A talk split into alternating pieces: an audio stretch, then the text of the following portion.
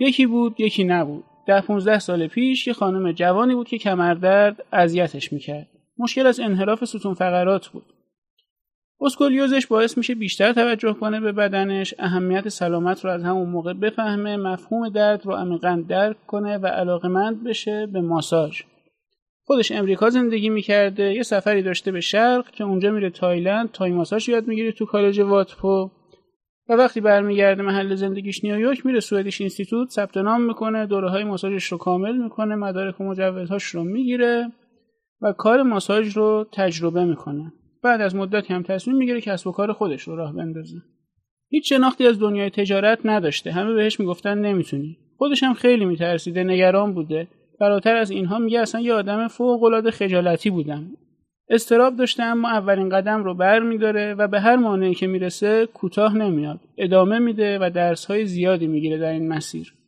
امروز کنار کسب و کار موفقش تو ماساژ که چند شعبه داره با ده‌ها هزار کلاینت، مشاور تجاری و اقتصادی هم هست و آثارش رو تو بهترین مجلات دنیا می‌بینیم. فوربس و وال استریت جورنال و انترپرنور مگزین و اینها. این داستان کیه؟ خانم ریچل بایدر، کسی که اوایل سال دو هزار و بیست و یک میلادی، یعنی همین سه ماه پیش، یک کتابی منتشر کرده به اسم ماساژ ام بی ای.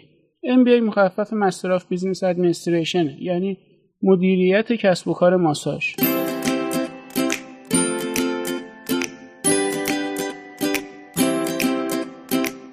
چی میگه تو این کتاب؟ تجربیاتش رو برامون تعریف میکنه، هم شکست‌ها و هم موفقیت‌هاش رو. میگه با چه مشکلاتی مواجه شد و چطور تونست بر اونها غلبه کنه.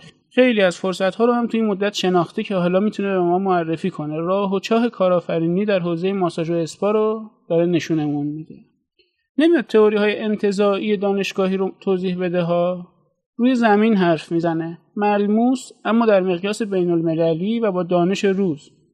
از اصول عمومی عبور میکنه و تو حوزه ماساژ حرف میزنه تخصصی. ماساژ تراپیستا با چالش‌های منحصر به فردی روبرو میشن تو کارشون. کتاب دقیقاً درباره همونها حرف میزنه. چی از این بهتر؟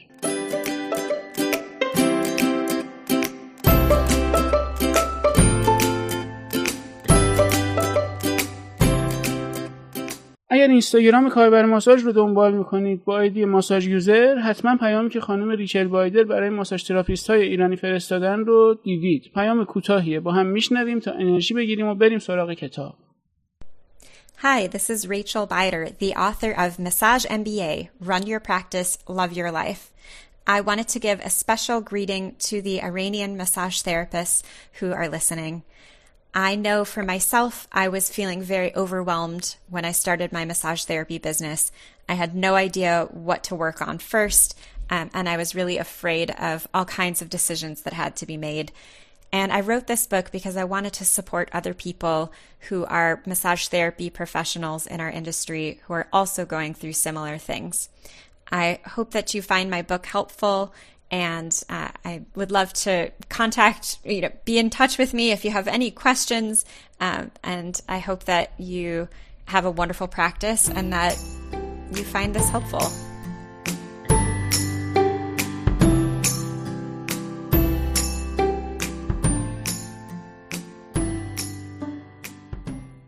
مدیریت کسب و کار ماساژ کتابیه با یک مقدمه، ده فصل اصلی و یک سخن پایانی. تو مقدمه به سه تا سوال جواب میده. سوال اول: من هیچ پس‌اندازی ندارم، چطور میتونم ماساژ تراپی رو شروع کنم؟ میگه من خودم با بدهی شروع کردم، اصلا موفق هم شدم. تازه خیلی چیزها رو اون موقع نمیدونستم، مجبور بودم با آزمون خطا یاد بگیرم که حالا دارم به شما یاد میدم. سوال دوم: آیا این کتاب محدودیت‌های کرونا رو در نظر گرفته یا برای زمانی که همه چیز به روال عادیش برگرده؟ میگه کرونا اوایل که اومد به درآمد خود من هم آسیب زد، اما حلش کردم. شما هم فرقی نداره تو چه کشوری هستی، تو پایتخت یا یه شهر کوچیک، طوفان به پا شده اونجا یا آتش سوزی شده. به هر حال با این آموزه ها میتونی رشد کنی. سوال سوم: من با ماساژ دادن اوکی ام، ولی مطمئن نیستم روحیاتم با مدیریت کسب و کارم جور در بیاد. میگه کتاب من درباره روحیات شما نیست، درباره استراتژی شماست. این استراتژی‌ها امتحانشون رو پس دادن و اگه می‌خوای موفق شی راهش همینه. اینا مقدمه بود. فصل‌های اصلی چیان؟ فصل یک چطور کسب و کار ماساژم رو از صفر شروع کردم. فصل دو، ریسک شروع کار ماساژ به صورت تمام وقت. فصل سه، دردهای رشد و گسترش کسب و کار ماساژم. فصل چهار، کنار رفتن از سر راه خودم. تو چهار تا فصل اول داستان شخصیش رو به اشتراک میگذاره و راه‌های معرفی میکنه برای رهایی از الگوهای فکری منفی و اشتباه. شش فصل بعدی درباره خود کسب و کاره. میگه چطور برندتون رو بسازید، مشتریاتون رو بشناسید، کجا از تکنولوژی استفاده کنید، تعادل بین کار و زندگیتون رو چطور حفظ کنید و مسائلی مثل این. عنوان فصل‌ها اینه: فصل پنج، برنامه‌ریزی و پژوهش. فصل شش، راه‌اندازی کسب و کارتون. فصل هفت، مدیریت کسب و کارتون. فصل هشت، موفقیت آنلاین. فصل نه، تسلط بر فروش و بازاریابی و آخرین فصل، فوت و فن‌های اداره کسب و کار موفق.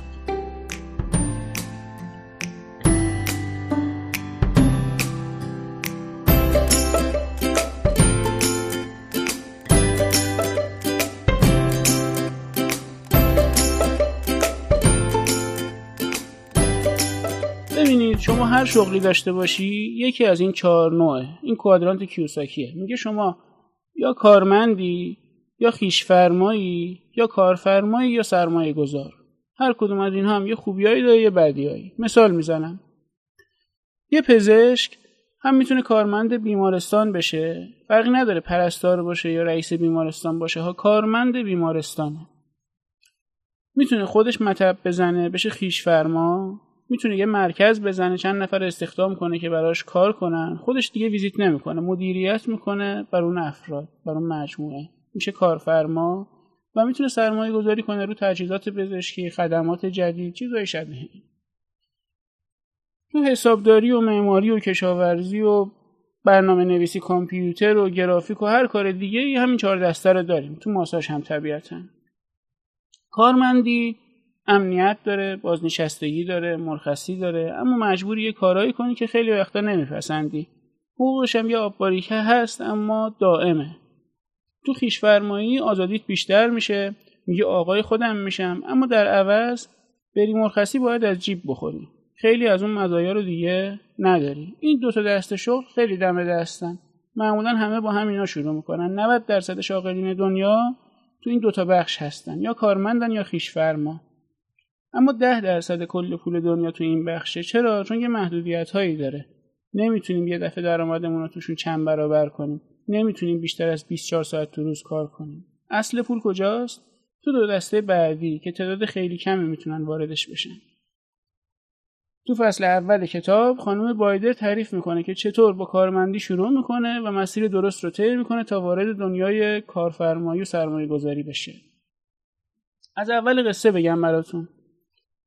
بعد از اینکه ماساژ رو یاد گرفت چند جا کار میکنه، کارمندی میکنه در واقع.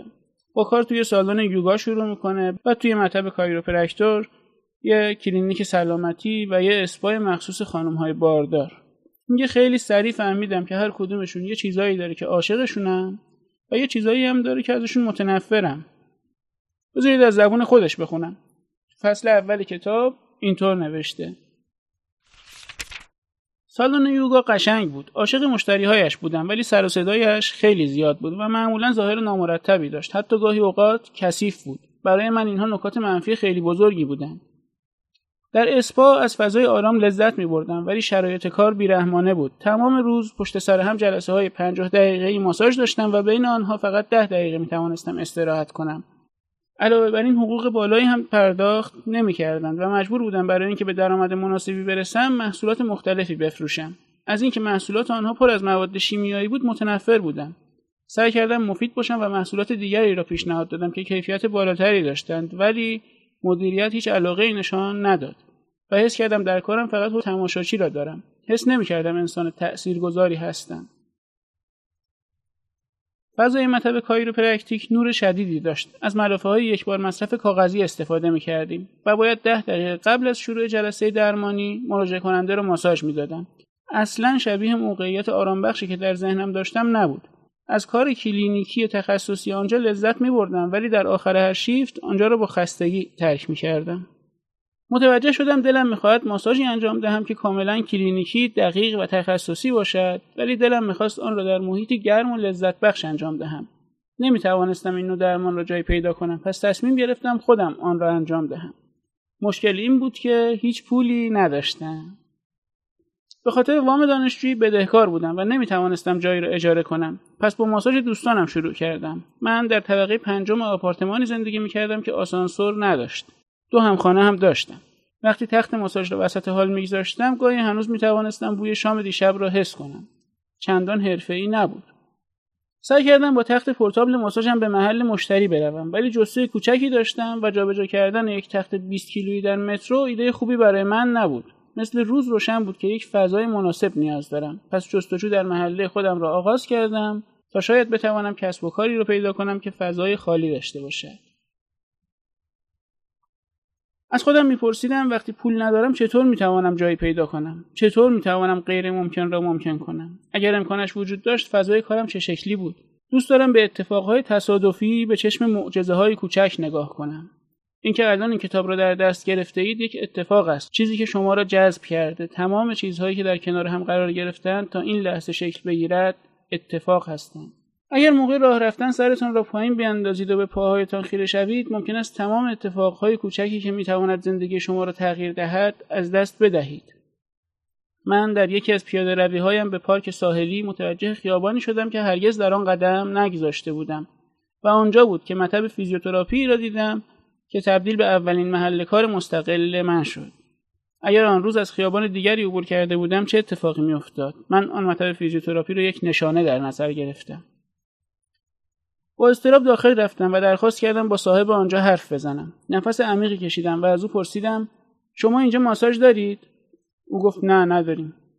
پرسیدم کسی را استخدام نمی‌کنید؟ جواب داد نه. پیشنهادم را مطرح کردم. اگر مشتری‌های شما ماساژ رایگان دریافت کنند، احتمال اینکه برای فیزیوتراپی برگردند بیشتر می‌شود. ببینید چه می‌گویم.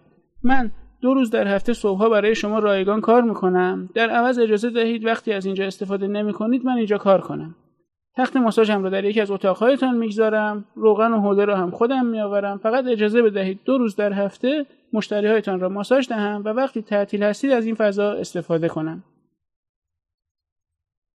پیشنهادم را مطرح کردم و همونجا ایستادم. منتظر بودم من را به بیرون راهنمایی کنند یا مسخره‌ام کنند. نفسم را حبس کرده بودم و قلبم تند تند میزد. اما در کمال تعجب گفت موافقم. وای خدای من، حالا فضای رایگان برای ماساژ مشتری‌هایم داشتم. غیر ممکن را ممکن کرده بودم. با اراده‌ام کاری کردم که اتفاق بیفتد. مطمئنم کاری که انجام دادم احمقانه به نظر می‌رسد، ولی آنقدر دلم میخواست فضایی برای کار داشته باشم که حس خوبی برایم داشت.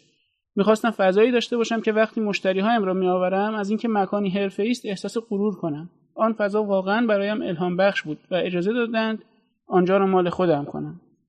با آویختن پارچه‌های طرحدار کمی به اتاق رسیدم تا دیوارهای سرد و زشت احساس گرمتری داشته باشند. یک آباژور با سنگ نمک گذاشتم تا مجبور نباشم از نور لامپ بالای سرم استفاده کنم. کمی عصاره اسطوخودوس استفاده کردم تا حال و هوای اتاق را عوض کنم و یک سیستم صوتی کوچک تهیه کردم که ارزان و قابل حمل بود. میخواستم تجربه ماساژ را از نظر تمام حواس تحت کنترل داشته باشم. نور، لمس، دما، بو، صدا. میخواستم اتاق حس آرامش و رهایی داشته باشد. این تغییرات کوچک و فکر شده توانست روی مراجعانی که به فضای فیزیوتراپی و محیط خسته کننده کلینیک عادت داشتند تأثیر زیادی بگذارد. با جلسه‌های ده دقیقه‌ای رایگان برای مراجعان کلینیک شروع کردم.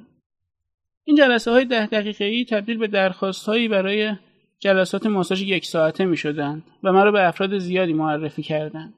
خب من هم خوشم نمی‌آمد سامپل‌های رایگان ارائه کنم، ولی خوب است سهمی هر چند کوچک برای آن در نظر بگیریم.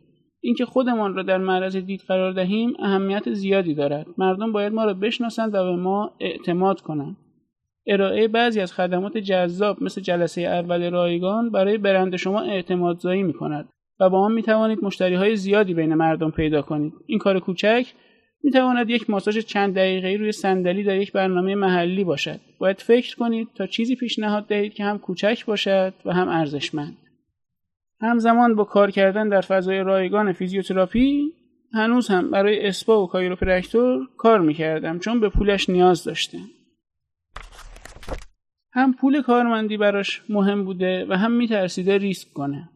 همین بخش کوچیکی که از فصل یک خوندیم خیلی نکات مهمی داشت که با زبون خودمونی مطرح کرده بود.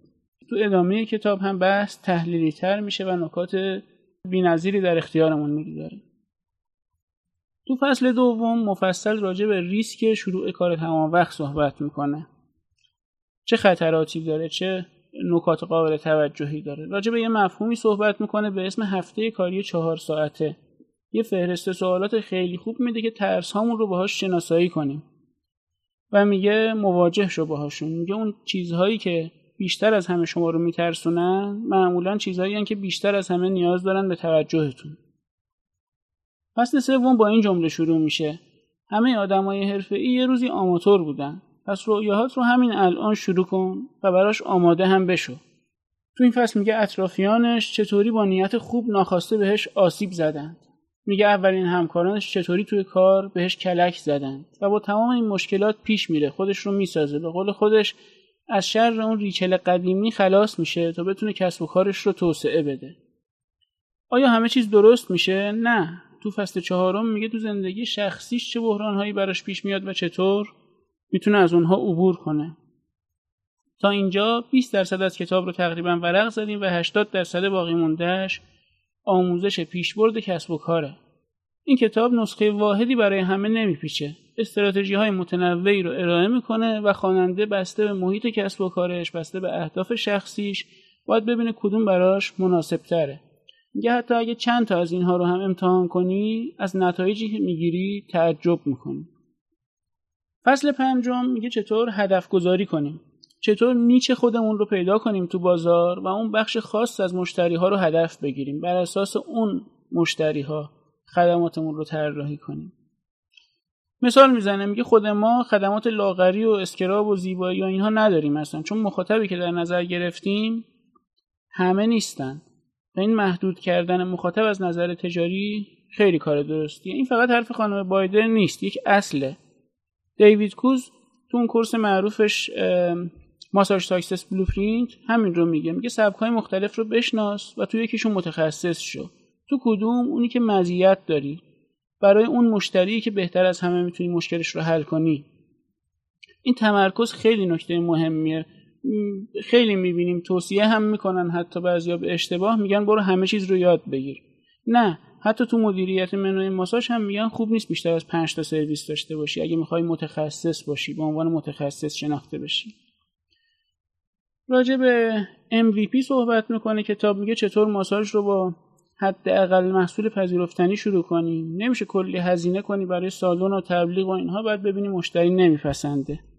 این مفهوم ها رو تو بازاریابی خیلی ها خوندن، اما خانم بایدر میاد میگه خودش تو حوزه ماساژ چطوری اینها رو استفاده کرده، ابزارها رو معرفی میکنه و ایده هایی میده که تو کسب و کار ما عملی هستن. تست ای بی رو توضیح میده، میگه چطور آزمایش کنیم خدماتمون رو، تبلیغات رو چطور مدیریت کنیم. خوبیه کتاب اینه که پیشنهادهاش ارزونن، نمیگه برو تو تلویزیون تبلیغ کن. هزینه‌هاش معقوله اما خلاقانه. خود نویسنده میگه کاش من این نکته ها رو از قبل میدونستم و چقدر میتونستم درآمدم رو بیشتر کنم باهاش، چقدر میتونستم صرفه جویی کنم توی وقتم، توی انرژی. فصل ششم میگه اسم کسب و کارت رو چطور انتخاب کنی. اسم شرکت خودش چیه؟ پرس مدرن ماساژ. ساده، جذاب، نو، مناسب برای سئو، دامین ها و اکانتاش در اختیار خودش. خیلی خوب. اولین برندش این نبوده، البته داستان برندهای قبلیش رو میگه و توضیح میده که چرا عوضشون کرده. میدونید این تغییرات چقدر هزینه داشته؟ بسیاری از اشتباهات مشابه رو ما داریم تو برندهای ماساژ و اسپای ایرانی هم میبینیم. حالا اسم خودش رو چرا نذاشته مثلا رو برند؟ چون میخواد یه سیستم بسازه که به خودش محدود نباشه. اگه این کارو میکرد نمیتونست از یه حدی بیشتر رشد کنه، لازم بود خودش همیشه وصل باشه به اون برند. خیلی کاربردیه نکاتش. از قبل اگه بدونیم خیلی آگاهانه میتونیم تصمیماتمون رو بگیریم، طوری که بعداً برامون هزینه ایجاد نکنه. طبیعتاً بعضی از نکاتی که مطرح میکنه تو کشور ما متفاوته. ما از نظر حقوقی قوانین ثبتی خودمون رو داریم، بانکامون اون کارت اعتباری که پیشنهاد میکنه رو ندارن یا نرم افزاری که توصیه میکنه شاید در دسترسمون نباشه، اما بیشتر مطالب اینجا و اونجا نداره. تجربه مشتری همه جا تجربه مشتریه. فصل هفتم راجع به قیمت و مدیریت تغییر قیمته. قیمت سالانه خدماتتون رو چقدر افزایش بدین؟ تغییر قیمت رو چطور اطلاع رسانی کنین؟ اگه کسی تخفیف خواست چه پاسخی بهش بدیم؟ یه دیسیپلین حرفه‌ای میده که همه این موارد توش دیده شده. این کجا؟ تصمیم گیری بر اساس حرفای سطحی این پیج و اون یکی آشنا کجا؟ اگه مشتری دیر اومد باید چیکار کنیم؟ همینجوری نیست که اون موقع تصمیم بگیریم، باید بدونیم از قبل، یه سیاست‌های مشخصی داشته باشیم، اعلام کرده باشیم. یه مشتری اگه نیومد تو ساعتی که رزرو کرده چیکار می‌کنیم؟ دیدید بعضی همکارا استوری می‌کنن منتظر مشتری بعد قولم هستم. اشتباه محضه. این کتاب میگه چطور بهش پیام بدیم که هم مشتریمون باقی بمونه و هم وقتش رو رعایت کنه. راجع به مشتری ایدئال صحبت میکنه، اینکه چطور بشناسیمش، چطور خدمات رو متناسب سازی کنیم با اون. چند سال پیش یکی از دوستان تماس گرفت گفت آبدی پاشو بیا کمک. گفتم چی شده؟ متوجه شدم سالنشون تو تخفیفان یا آفر ویژه داده. مشتری ریخته بود اونجا. کتاب میگه نه، تخفیف درست تخفیفی که مشتری ایدئال رو جذب کنه، نه هر مشتری رو. بریم فصل هشت. واقعا لازمه وبسایت داشته باشیم؟ کتاب میگه صد درصد، اما نه هر سایتی. خیلی ها حتی کسایی که حرفه‌ای هستن سایتی دارن که اگه نداشتن بهتر بود. خیلی نکته ها میگه از قالب سایت که باید ریسپانسیو باشه، تو گوشی خوب دیده بشه، از این نکات ظاهری تا بخش های سایت، کلیدواژه ها و شیوه نگارش، حتی تک تک میگه هوم پیجتون چطور باشه، صفحه تماستون چطور، صفحه گیفت کارتتون چطور، بلاگتون چطور. و مهمتر از اون میگه حالا چطور از سایت و اینستاگرام و فیسبوک و اینها برسی به مشتری ایدئالت بدون اینکه وقتتو زیادی بگیره. فصل نه میگه چطور اعتبار خودتون رو بالا ببرید و حفظش کنید. کانال‌های فروش، ارتباطات بی تو بی، تقویم ماهانه برای بازاریابی محتوایی، ارتباطات، اینها رو میگه و توش نکته‌های عملی میگه، کاربردی. میگه وقتی بازخورد منفی دریافت می‌کنی از یه مشتری، ناراضی از یه چیزی، چطور باهاش برخورد کنی؟ چه عادت‌هایی ایجاد کنی توی خودت تا کسب و کارت موفقیت‌آمیز پیش بره؟ فصل ده آخرین فصله. مدیریت کسب و کار یعنی یه عالمه کار. جواب تماس ها و پیام ها رو چطوری باید بدیم؟ وقت مشتری ها رو چطور هماهنگ کنیم؟ اینا خیلی ریز کاری داره ها. یکی زنگ میزنه برای یکی دیگه میخواد وقت بگیره که اون یکیه بعدن میخواد ساعتش رو عوض کنه. آیا یه سیستم مدیریت تماس نیاز داریم؟ منشی نیاز داریم؟ هزینه هایی که یه مرکز ماساژ داره چیاست؟ لباسشویی و لوازم ماساژ و قبض برق و اینها رو چطوری حسابداری کنیم؟ حسابا رو چطور تراز کنیم؟ مالیات رو چطور حساب کنیم؟ خودمون میتونیم یا باید یه حسابدار بگیریم؟ کی باید همکاری کنیم با افراد دیگه؟ کی باید استخدام کنیم کسی رو؟ چطور باهاشون درست کار کنیم؟ این موارد رو میگه و کنارش تکنیک هایی میگه، مثلا پومودورو رو برای مدیریت زمان. بعد از فصل آخر هم یک سخن پایانی داره، توش یه نکته هایی میگه که مثلا خودش تو شرایط کرونا داره چیکار میکنه.